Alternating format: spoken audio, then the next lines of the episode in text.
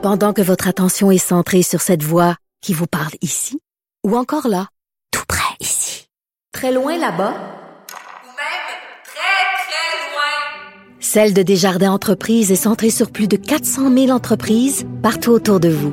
Depuis plus de cent vingt ans, nos équipes dédiées accompagnent les entrepreneurs d'ici à chaque étape pour qu'ils puissent rester centrés sur ce qui compte, la croissance de leur entreprise.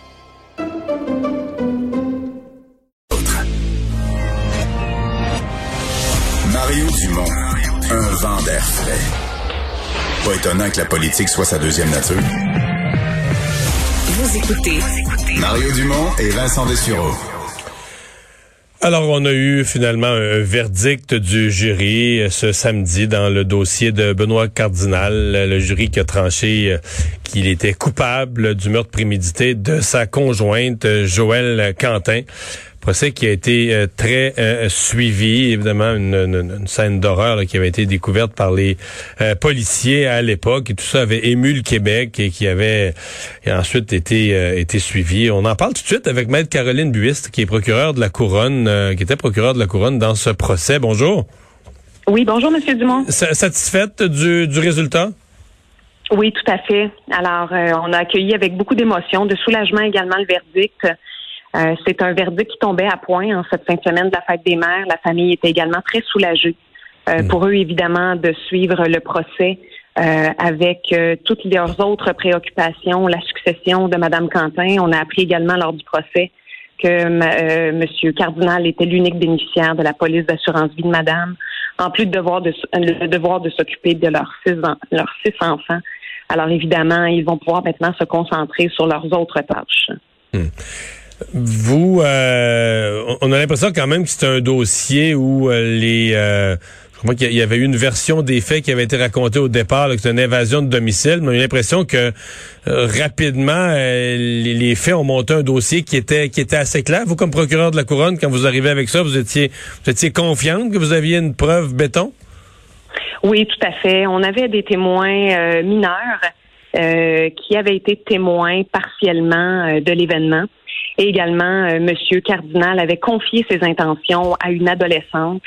Il était, M. Cardinal, euh, éducateur au centre jeunesse de Laval, et il avait confié ses intentions à une demoiselle avec qui il avait euh, une relation, je dirais, particulière.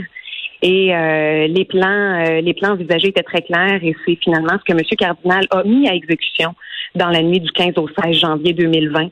Et euh, la jeune fille était corroborée par plusieurs éléments de preuve. M. Cardinal l'avait accueillie chez, chez lui euh, quelques semaines auparavant.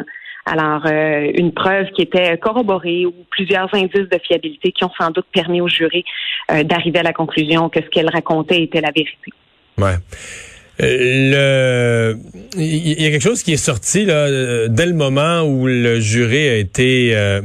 a été séquestré, là, était euh, réuni pour euh, euh, délibérer, donc couper de l'information, euh, que M. Cardinal faisait face à d'autres, d'autres éléments d'enquête, d'autres accusations potentielles pour euh, des, des crimes à caractère sexuel dans le cadre de son travail. Euh, il y a quand même des gens, il y a une partie de la population qui est étonnée là, qu'on ait gardé, euh, qu'on ait gardé ça, en fait, qu'on ait gardé le jury ignorant de ça, là, comme si, comme si on privait le jury d'une partie de la réalité du personnage. Donnez-nous un peu les règles de droit là, qui, euh, qui occasionnent ça. Oui, en fait, M. Cardinal faisait face à une accusation de meurtre au premier degré contre sa conjointe, euh, Mme Quentin. Alors, l'idée dans un procès comme celui-là, ce n'est pas de faire le procès de la vie de monsieur. Des éléments qui peuvent apparaître comme des éléments de mauvaise moralité ou qui peuvent tendre à penser que M. Cardinal pourrait être, euh, pourrait être de nature à poser tel geste parce qu'il a eu dans le passé tel autre comportement. Il faut vraiment que les comportements qui sont mis en preuve soient en lien avec l'infraction reprochée. Alors, évidemment, il y a une partie de ces comportements-là qui ont été euh, admissibles, qui ont été déclarés admissibles par Mme la juge Saint-Gelais, mais une autre partie qui ne l'était pas, parce que justement, il n'était pas pertinent pour trancher euh, le débat euh, lié à l'accusation de meurtre au premier degré. Donc, fallait, c'était préférable que le jury soit concentré sur la preuve qu'il y avait, que le geste, le meurtre avait été commis, et cetera. Donc, c'était pas nécessaire, pas utile qu'il, qu'il sache le reste. En fait, la première règle au niveau de l'admissibilité d'une preuve en matière criminelle, c'est sa pertinence, la pertinence avec les infractions reprochées. Alors, beaucoup d'éléments étaient sans doute euh, très, très intéressants là, d'un point de vue euh, d'un point de vue du renseignement ou d'un point de vue autre, mais en même temps, est-ce que c'était pertinent pour trancher la question en litige? Et c'est ce que le tribunal a conclu, que ce n'était pas pertinent euh, pour, ces, pour, pour, pour en est-ce arriver à une solution. Est-ce qu'il va quand même avoir un procès pour ces autres gestes-là, où on va dire, comme il a été condamné à une peine, euh, à quelque chose de beaucoup plus grave, avec des sentences beaucoup plus graves, on, on laisse passer? Ce sera maintenant au procureur à qui sera soumis le dossier d'évaluer euh, le critère au niveau de la suffisance de la preuve et au niveau de l'opportunité. Euh, ce sera au procureur d'évaluer mm-hmm. tout ça. Okay. C'est du cas par cas. Et ça, c'est un autre procureur qui va, à qui on va soumettre ce, ce dossier-là. Euh, il s'est passé quelque chose euh, à la toute fin du, euh, du procès. Les avocats de la défense qui avaient demandé à la, à la juge de se récuser. Euh, Je comprends, là, les, les mots que vous avez employés, là, c'est que c'était farfelu, ni plus ni moins. Euh, puis finalement, là, il y avait les, les, les avocats de la défense avaient dit, avant même que la juge ait prononcé ses, ses remarques de conclusion, qu'il avait l'intention de demander sa récusation, mais finalement, ils l'ont demandé basé sur ce qu'elle venait de dire, alors qu'il y avait déjà l'intention de le faire avant, ce qui avait l'air d'une certaine mauvaise foi. Mais mon point, là, c'est que, il me semble que c'est assez rare. Habituellement, on... Il y a comme un, même si on est de deux côtés de la médaille, les avocats de la défense et de la couronne, il y a comme un respect. J'ai l'impression qu'il s'est comme perdu. Est-ce que vous diriez que les avocats de la défense sont curieusement comportés, mal comportés? L'impression que ça donne, là, c'est que ça, ça, ça a joué dur à un certain point, plus que la normale. Bon, écoutez, euh, Madame la juge Saint-Gelais a rendu euh, sa décision oralement. Par contre, les motifs écrits sont à venir. Alors, par respect pour euh, Madame la juge, je vais... Euh, m'abstenir de commentaires à ce niveau-là.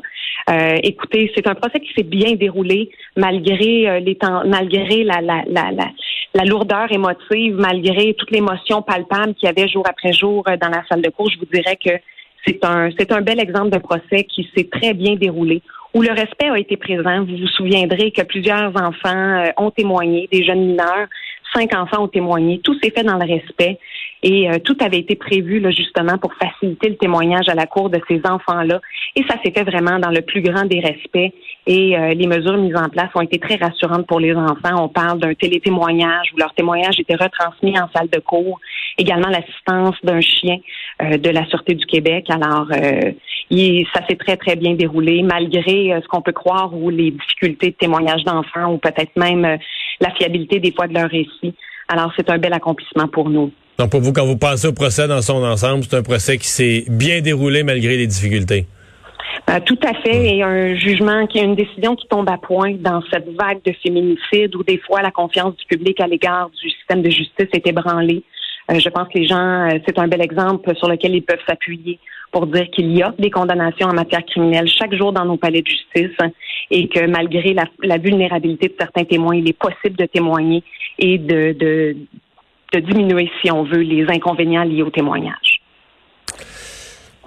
Maître Buist, merci beaucoup de nous avoir parlé. Ça me fait plaisir. Bonne fin de journée. Elle était la procureure de la Couronne au procès de Benoît Cardinal. On va à la pause.